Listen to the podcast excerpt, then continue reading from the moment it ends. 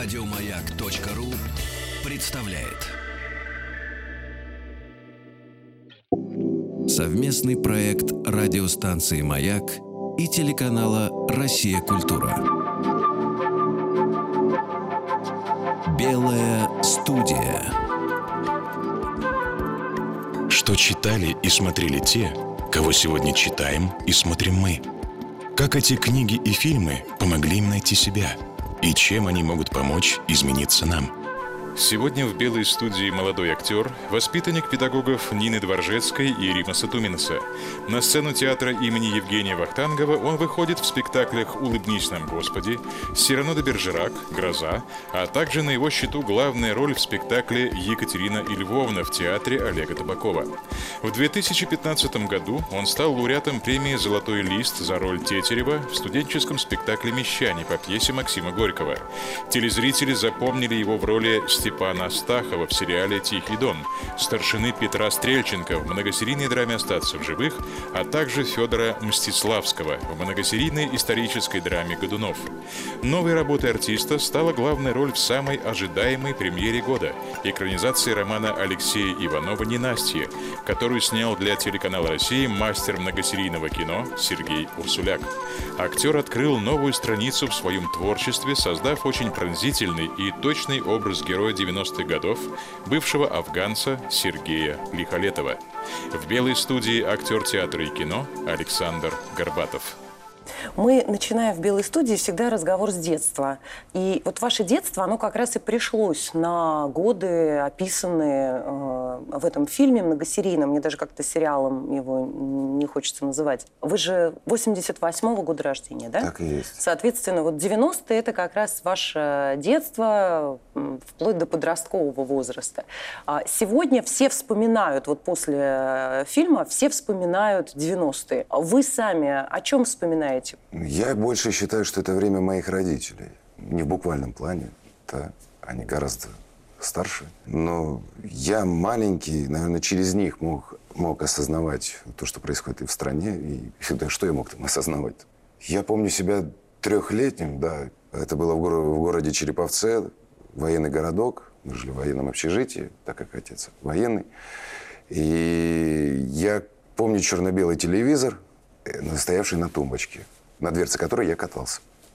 Вот. И по телевизору был Горбачев, вот как Сергей Владимирович в картине его показывал. Да. Неужели вы помните? Ну, не этот момент, я просто помню его. Я помню родимое пятно, я почему-то всегда считал, что это ошибка. Это означает ошибка. Судьба, наверное, сложилась, что родители уехали из Череповца, а приехали в 95 году. Я приехал на территорию Украины, где вырос, в городе Запорожье, где учился, и я помню все эти и сложности, и радости этого времени, но которые касались меня и моей семьи. То есть вы как бы на себе испытали распад Советского Союза, то есть вы родились в одной стране, прожили большую часть жизни да, в другой стране, а сейчас вы приехали в Россию, живете теперь здесь, то есть получается, что фактически вы как раз... Да, зацепил, хлебнул, вот, как бы так сказать. Ну, и на базаре тоже, я вот, я помню, у нас был базар в моем районе Хартицком, и на котором я торговал курями из э, Крыма, чесноком маленьким, потому что у маленьких детей это быстрее покупали. Ну, как говорится, обаяшка, да, такой вот был. Вплоть до капитала первого детского, да, когда я ходил по крытому базару и говорил «это». Бабушка забирала, я расплачивался. И весь крытый базар на это смотрел и смеялся. Естественно, это была такая фантасмагорическая картина. А сколько же вам было лет? О, это было мне до 12. Было лет угу. 10, 11, да, вот как-то так. Я уже делал свои первые шаги в планах финансовых. Вы упомянули, такая одна из самых ярких сцен э, фильма. Ни один человек, даже которому непонятно, что такое был Советский Союз, не может эту сцену смотреть равнодушно, когда опускается флаг и заканчивает свое существование Советский Союз. Вот и все, немец. Нет больше твоей страны. И присяги нет. Теперь мы наша страна. Что для нас хорошо, то есть справедливо. Любой человек глядя на эту сцену, понимает чувства тех людей, которые вот стоят перед телевизором, даже не родившись в Советском Союзе, не, не воевав в Афганистане. Вы сами что ощущали в этот момент? Как вы себя соотносили с Сергеем Лихолетовым, которого вы играете? Наверное, я просто ярко запоминал события во времени. Что касается Сереги Лихолета, то, наверное, какие-то мои потрясения и взгляды да, на то, что происходило, и то, что происходит, и а, есть история с этим флагом. Вы помните, когда Карелин на Олимпиаде, когда у нас не было флага, под олимпийским флагом, и вот он вел всю сборную. А потом с поломанным ребром выиграл Олимпиаду как капитан. Для меня это был, когда я узнал эту всю историю, когда увидел этот репортаж, и вот для меня это было в первую очередь осознание вот этих слов. Нет больше твоей страны. Потому что для меня это был большой громадный поступок и герой. Я вот думал об этом. А Серегу Лихолетова я... Я до сих пор даже где-то не могу понять. Ну, и это хорошо, когда ты задаешь себе постоянно вопросы. Даже сейчас. Я гляжу на финал нашей работы, да, то, что мы показали, и все равно задаю себе вопросы. Не знаю, для меня это самый наивный авантюрист, которого я знал когда-либо там из литературы, э, из э, кинематографа. А, но так как я познакомился в первую очередь э, с Романом, я всячески убирал всю наглость в нем. На что и Сергей Владимирович мне указывал. Вот, убери, убери это все. И, честно сказать, ну, большое познание советского кино, какое у меня есть, извините за громкие слова, и таких артистов, как Шукшин, как э, Михалков. Леонида Быкова, я знаю, вы любите. Да, очень. Максим Перепелицын. Я обожаю этот фильм, я обожаю эту работу и вообще этого артиста. И вот э, какой-то этот азарт, да, вот, вот он, ах, не, пощ... не потрогать, так пощупать, да, вот, вот оно где-то вот сидит, даже как-то, и вот, наверное, я старался это вложить, всю свою любовь к советскому кино и к советским людям, старался найти здесь, в нем и показать. Поразительно то, что вы сейчас говорите, потому что ведь фактически э, Лихолетов – это действительно советский человек вы сыграли такого советского офицера.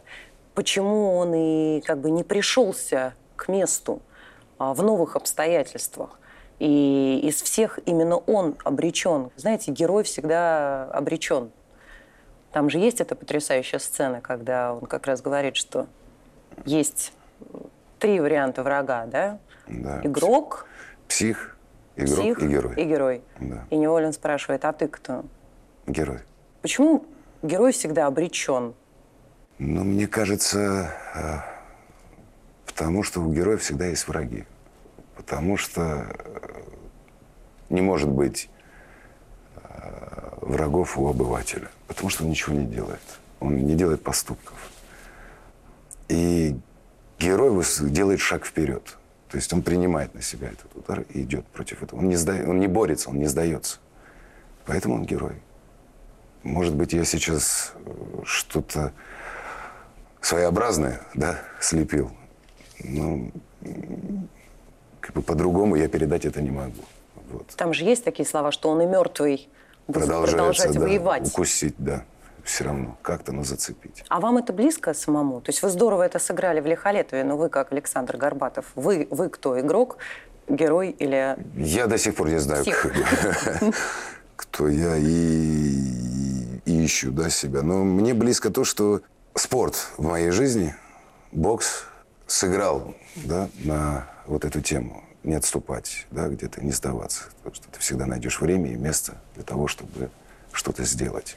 А тот, кто не хочет, всегда будет находить причины. И это очень помогло мне в жизни, в частности, и вот в картине. Там вот есть еще одна сцена, продолжая тему героя. А, сцена выборов когда Лихолетов э, выходит с привычной для него программой, обращается к афганцам, говоря о каких-то глобальных завоеваниях, о каких-то больших делах, которые можно делать вместе. И в результате проигрывает эти выборы Щебетовскому, который говорит, что я не обещаю вам ничего большого, но обещаю ордера, социальные льготы и так далее. То есть в результате эти афганцы, бравые мужчины, выбирают между идеей и ордерами на квартиры, выбирают ордера. Вот это тоже, мне кажется, очень знаковая сцена для картины. Мы, конечно, еще э, перепроверим листочки, но по первому подсчету однозначно победил Щебетовский Георгий Николаевич. Ваше лицо, лицо Лихолетова в тот момент, это такой, видимо, для него последний удар. Дальше он уже умирает от э, пули убийцы. Но по-настоящему можно сказать, что убивает его в этот момент. Потому что все, во что он верил, и что еще могло ему после вот этой отсидки дать какой-то шанс, да, в этот момент все рушится. Я думаю, оно рушиться начало раньше. Они сломали его гораздо раньше. Здесь просто надежда зацепиться за них. Они отступили, просто уже идея сама, какое-то братство это, оно погибло в бытовухе. А здесь попытка зацепиться за них. И в первую очередь объявление того, что я не сдался. Может, вы вместе со мной не сдадитесь? Хотя сам в это не верит, мне кажется. Пытаешься, а тебя топят. Пытаешься, а тебя топят. И продали, ну, как, как всегда, за пакет Мальбора, пачку сигарет и жвачку. За светлое и яркое будущее. И оттуда же, наверное, да, эти слова потом. Может, все это бросить. И какой-то стержень что-то не дает. Вот как, как сказать? Для меня это сравнимо. Ну, я ни в коем случае не хочу сказать каких-то громких слов. Но почему-то так сейчас в голову пришло. И иногда ты приходишь да, в храм, и идет служба. Но ты пришел поставить свечку, да, со своими какими-то внутренними. И э, вот ты ее ставишь и хочешь уйти оттуда, а что-то не дает тебе. И ты почему-то стоишь до конца службы. Вот и тут что-то не дает. Что-то держит, что-то большее, что заложено в человеке. И то, что показывает его изнутри, вот это и есть. Не хочу отрекаться от своей веры. Всегда должны быть свои, свои должны быть вместе. Если они не за него, то он за них замечательная Анастасия Введенская. Это очень небольшая ее роль, но она великолепно играет вот э, эти финальные сцены с Сергеем, когда она осталась. В общем-то, она, конечно, никакая не его любовь, а так он уже, как бывает, мужчина раздавленный, ну, прислонился к женщине, которая в этот момент вот была как бы открыта и готова дать. И умирает она с ним просто как такая, знаете, собака. Умирает со своим хозяином. Вот эта сцена, конечно, убийства двойного. Вы знаете, эта сцена с, с гитарой, это было как бы самое нервное такое напряжение, именно как ее сыграть, как сделать. Да? И что-то произошло. А, это наша кухня с Сергеем Владимировичем. Вот.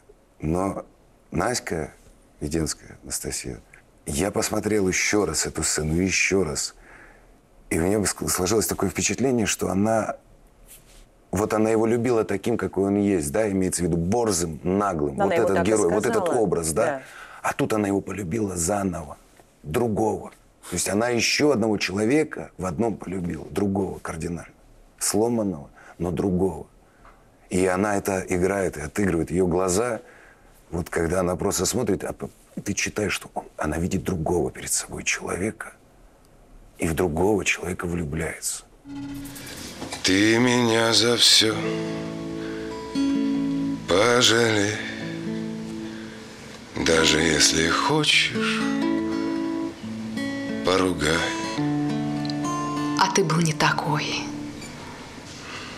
Ты был герой, наглый, борзый.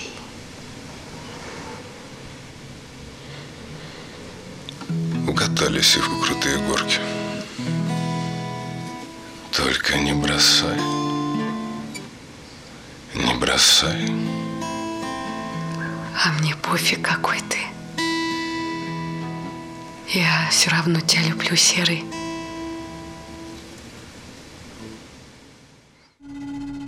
и убийства, которые следуют за этим. Ведь она случайно оказалась с ним рядом, но при этом предыдущая сцена, она дает нам понять, что это не случайно. Что они вот так и должны были уйти вместе. Что, казалось бы, она вообще и в фильме второстепенный персонаж, и в его жизни второстепенный персонаж, а оказалось, что становится главным. Мне кажется, больше всего стоял вопрос бросить это все. Вот она есть, эта баба, какой бы она ни была. Ну, как бы, ему что надо больше всего? Дома у тебя есть это. Женщина у тебя есть в доме? Есть. Вот она женщина в доме. И потом, и, может быть, и слюбится, и смотрит он на нее. Вот в той сцене, где они уже в автомобиле. Как он? Он тоже на нее смотрит по-другому, наново. Все. А и вкатись она. А не отвертелся. Вот стечение обстоятельств. Вот суждено. И все. И, и ее зацепил с собой. Вы так э, сейчас здорово рассказали вот эту историю Левтины. Фактически это получилась очень небольшая, но история любви. Главная героиня Татьяна. И вот мне э, интересно вам задать вопрос. Вы как-то сами на него отвечали. Почему Лихолетов, будучи человеком абсолютно порядочным, любя Неволина, относясь к нему так, как он относится, почему он все-таки эту женщину взял себе? До сих пор, думаю, не могу понять, почему. То есть там в романе есть четкое описание, да, имеется в виду Алексея Иванова. А здесь для себя, для артиста, что-то маленькое, нежное подобрать, то, что у тебя есть всегда вот, как говорится, в отвороте пиджачка, и ты такой большой, громадный, сильный, а тут маленькая, хрупкая, и она у меня. И чувство немца, да, которое, ну, как бы ты же не, как бы невозможно их не заметить, о чем он подумал, заводя барбухайку. И тут Лихолетов оказался первым. И тут какие-то соревнования внутренние. Нам же не просто так показывает Сергей Владимирович вот эту первую сцену знакомства с ней. А ты кто такая? А ты откуда меня знаешь? А потом они садятся за, как говорится, один на стол, другой на стул. И вот это как два школьника, ей-богу, просто два школьника, две Шкоды, войну прошедшие. Так так и есть. Все равно школьники еще. Может быть, с какими-то своими грандиозными планами, которые, как говорится, у них э, воплотятся в жизнь, у другого, наоборот, ухватиться за того, как бы, сильного, кто ведет. Ну, быть искренним и честным перед ним. Но вот здесь они как два школьника, такие два маленькие, две маленькие Шкоды, которые всегда за собой ведет, а второй идет нехотя. Ну, получим же, нет, пойдем, получим, но зато провернем. И вот этот азарт, а ведь она такая солнечная, такая она, такая же, как и немец. У нас же в жизни есть, когда мы открываемся людям, которые, в которых видим свет. Вот не знаю почему, я вижу свет и все. И вот, ну, ты сам, тебя тянет просто к человеку, ты открываешься. Кого-то ты долго знаешь, кого-то менее, но все равно знаешь, э, с каким-то э, поступки, жизненные ситуации прошли. Но почему-то вот этого человека, не знаю, ну, он такой светлый, мне почему-то, меня тянет к нему. И здесь точно так же, как, как говорится, ты пошел на свет. Что с немцем история? Потому что немец светлый, этот, вот этот маленький человечек на Руси, который является большим мужиком. Не суетный ничего, он просто идет и делает. Когда мы снимали это в Крыму, э, историю с Афганом, я, я увидел немца, но в проявлениях, как говорится, да, э, в сравнении, вернее. А у нас заглох э, зелок, по-моему, на котором немец э, рулил. И солдаты-срочники, крымчане, по-моему, да, вот. Что-то там кто-то возится, он так, ему 18 лет, он оттуда хлоп, побежал, капот поднял, посмотрел, что-то там. Стакан воды, говорит мне, и пластиковый стакан. Что-то там он залил, отрезал, что-то это, заводи. Да не так, говорит, речь, да, по чуть-чуть, подожди, да, Фу, завел, все, поехали работать. И все, и он убежал, сел на БТР и скромный. И опять так сел, все. Вот он несет опять службу. То есть для меня вот это был немец. Человек, который, на которых вот держится все это. Вся страна держится на вот этих маленьких, как говорится, незаметных, таких светлых, незадающих вопросов. Если надо, пойдут умрут за свою страну. Вот это вот и есть мужик. Ты смотришь на эту простоту, как же обидеть? Ну вот здесь этот азарт. Я же, я же все-таки лихолет, что ли. Совместный проект радиостанции «Маяк» и телеканала «Россия. Культура». Белая студия. В белой студии актер театра и кино Александр Горбатов. У вас было последнее время несколько работ, таких сильных, связанных именно с произведениями захватывающей любви, которому человек не может сопротивляться. А, Это спектакль в э, Табакерке, Леди Магбет Мценского уезда. И вы играли Вани Карениной, правда, не Вронского. а Вы играли его лучшего друга. Но, тем не менее, понятно, что, зная вас, уже немножко ясно, что вы как бы пропустили через себя весь роман, и Вронского тоже. Не знаю, примеряли ли вы на себя роль главного героя? То есть не задавали ли вы себе вопрос, а как бы вы прожили жизнь Вронского, условно говоря, как бы вы на себя эту роль примерили? Ну нет, ни в коем случае. И... Не отбирать ее у Матвеева, Да естественно. нет, не в этом. Эм, Наверное, это не мое просто. Вронский это не мое. Вот я для себя так решил. И а, больше люблю Крейцеру сонату. Вот э, почему-то у Льва Николаевича. А здесь князь Яшвин, ну, мне кажется, я выступал какой-то такой подушкой для слез, для мужских слез. Вот, вот я был лучшей подружкой мужских слез. Ее понимал и выслушивал. По крайней мере, я так это считал и увидел. Я на этот вопрос по поводу любви до сих пор сам для себя ответить не могу, как это играть.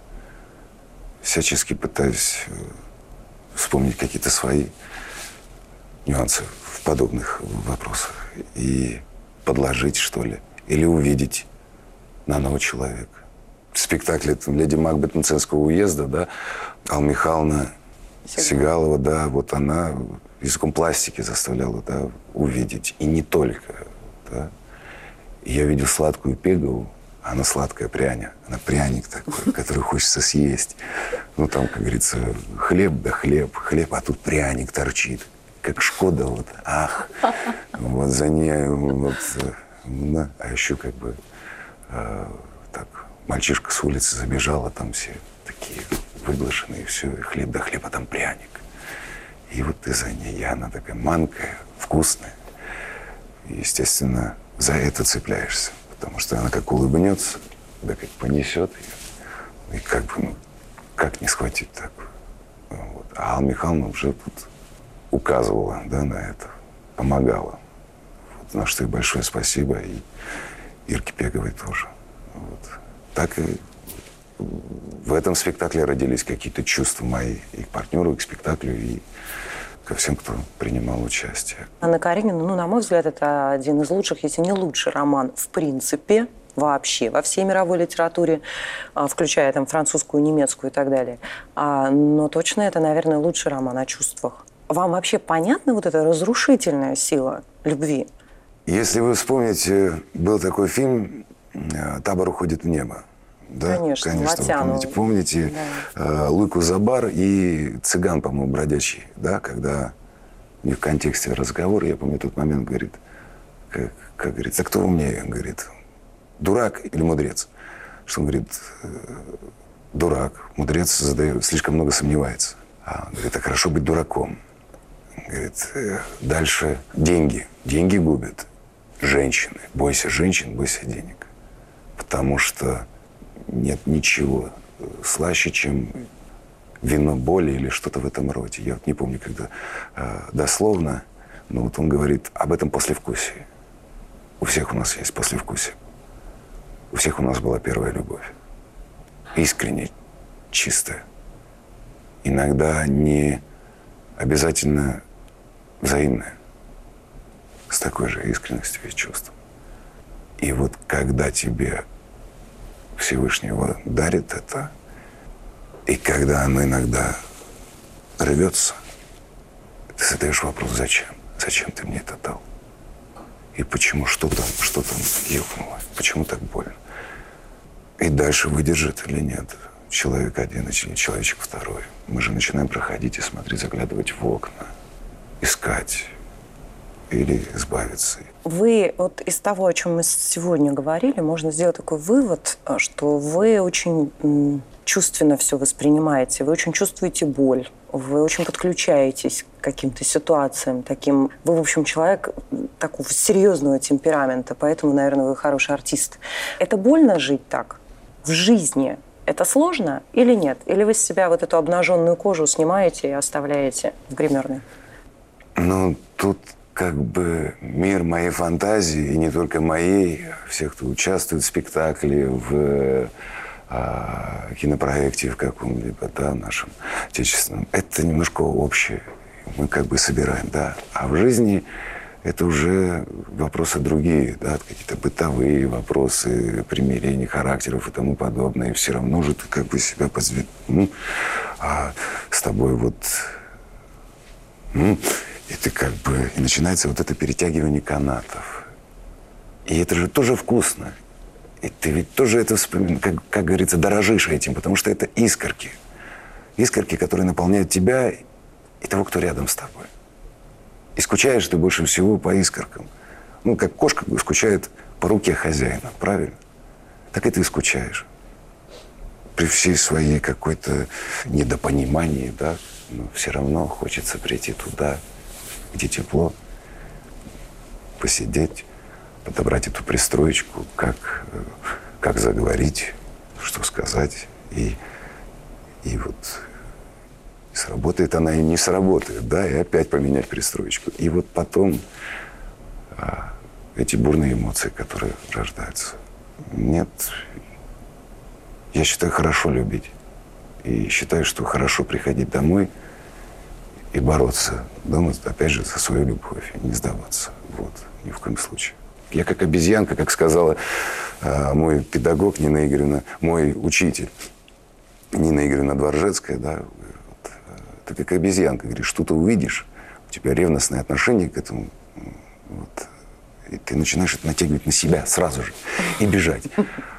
И да, боже мой, так и, так и происходит. И как, как точна Нина Игоревна вот в этих всех, я понимаю, что знает меня как облупленного. Да? Глаза голубые, голубые, все остальное и так ясно. Вот. И да, так и происходит. Я помню, я прошу прощения, что отойду немножко от темы, но я помню, я еще будучи студентом, э, попал на спектакль в театре Вахтангова, э, где шел Сирано де Бержерак. Вот. А Макс Суханов играл. Вот. И я смотрю, как он играет, как он двигается все остальное. И в какой-то момент ну, голова моя говорит, мне ясно. Но это голова может сказать. Тебе вроде в голове ясно, а как это сделать, это уже другое. Но тебя начинает так накрывать, что ты думаешь, сейчас выбегу на сцену на эту и начну сам это играть. А потом понимаешь, какой скандал. Завтра Князев. Все вот это убегать, убегать бегом. И я ухожу со спектакля, потому что это хорошо. Не потому что это плохо, а потому что хорошо, а меня начинает накрывать. Или там, когда ты... сами там. Естественно, ну просто. Вот вы помните замечательный фильм, да, «Полуночный ковбой»? Да. Я его, когда первый раз увидел, там Джон Войт и Дастин Хоффман, мне так захотелось, чтобы у меня был там метр шестьдесят, чтобы играть то, что делает Дастин Хоффман. Ну, потому что либо человека, который выше меня еще на две головы, или там хотя бы на голову, и, как говорится, видеть рядом, чтобы попробовать это. И понимаешь, что если я это попробую, ну, как бы там, на самостоятельном показе, это как бы... Азарт берет, азарт тебя берет, и ты, ух, как бы, ну, Поэтому, да, вот я такой. Любовь, да, любовь. Любовь. Спектакль «Гроза». Моя замечательная партнерша Оля Тумакина и куча моих партнеров, которые играют там. И Евгений Крыжда, и Леня Бичевин, и многие другие. И я выхожу на сцену, а передо мной сидит эта женщина. И мне не надо ее ни за что любить. От нее прет. А ты только бери и иди. Вот что-то есть, да, это, наверное, какая-то женская магия которая берет. Вот эта манкость, она вот, уведенская, она вот просто вот тут, она как бы с рождения, да, вот этот глаз.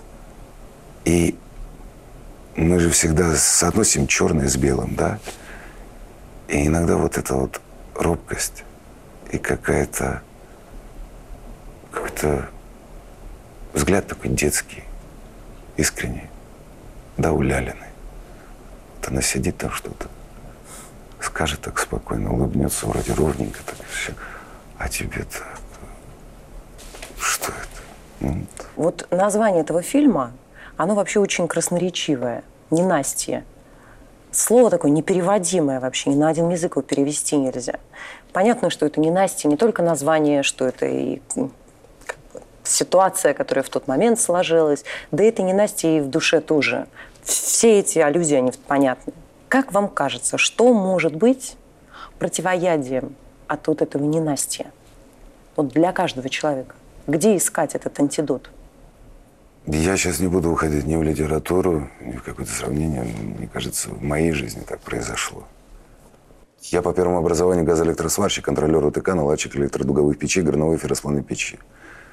Вот, совместно столевар, вот, и неоконченный да, инженер черной металлургии. Помимо этого я и строитель, и подкрановый, и евроремонтник, и продавец э, спортивной Курочек, одежды. мы Куча, знаем. да, да, да, как говорится, крутиться надо было. Вот. Если хочешь жить, умей вертеться.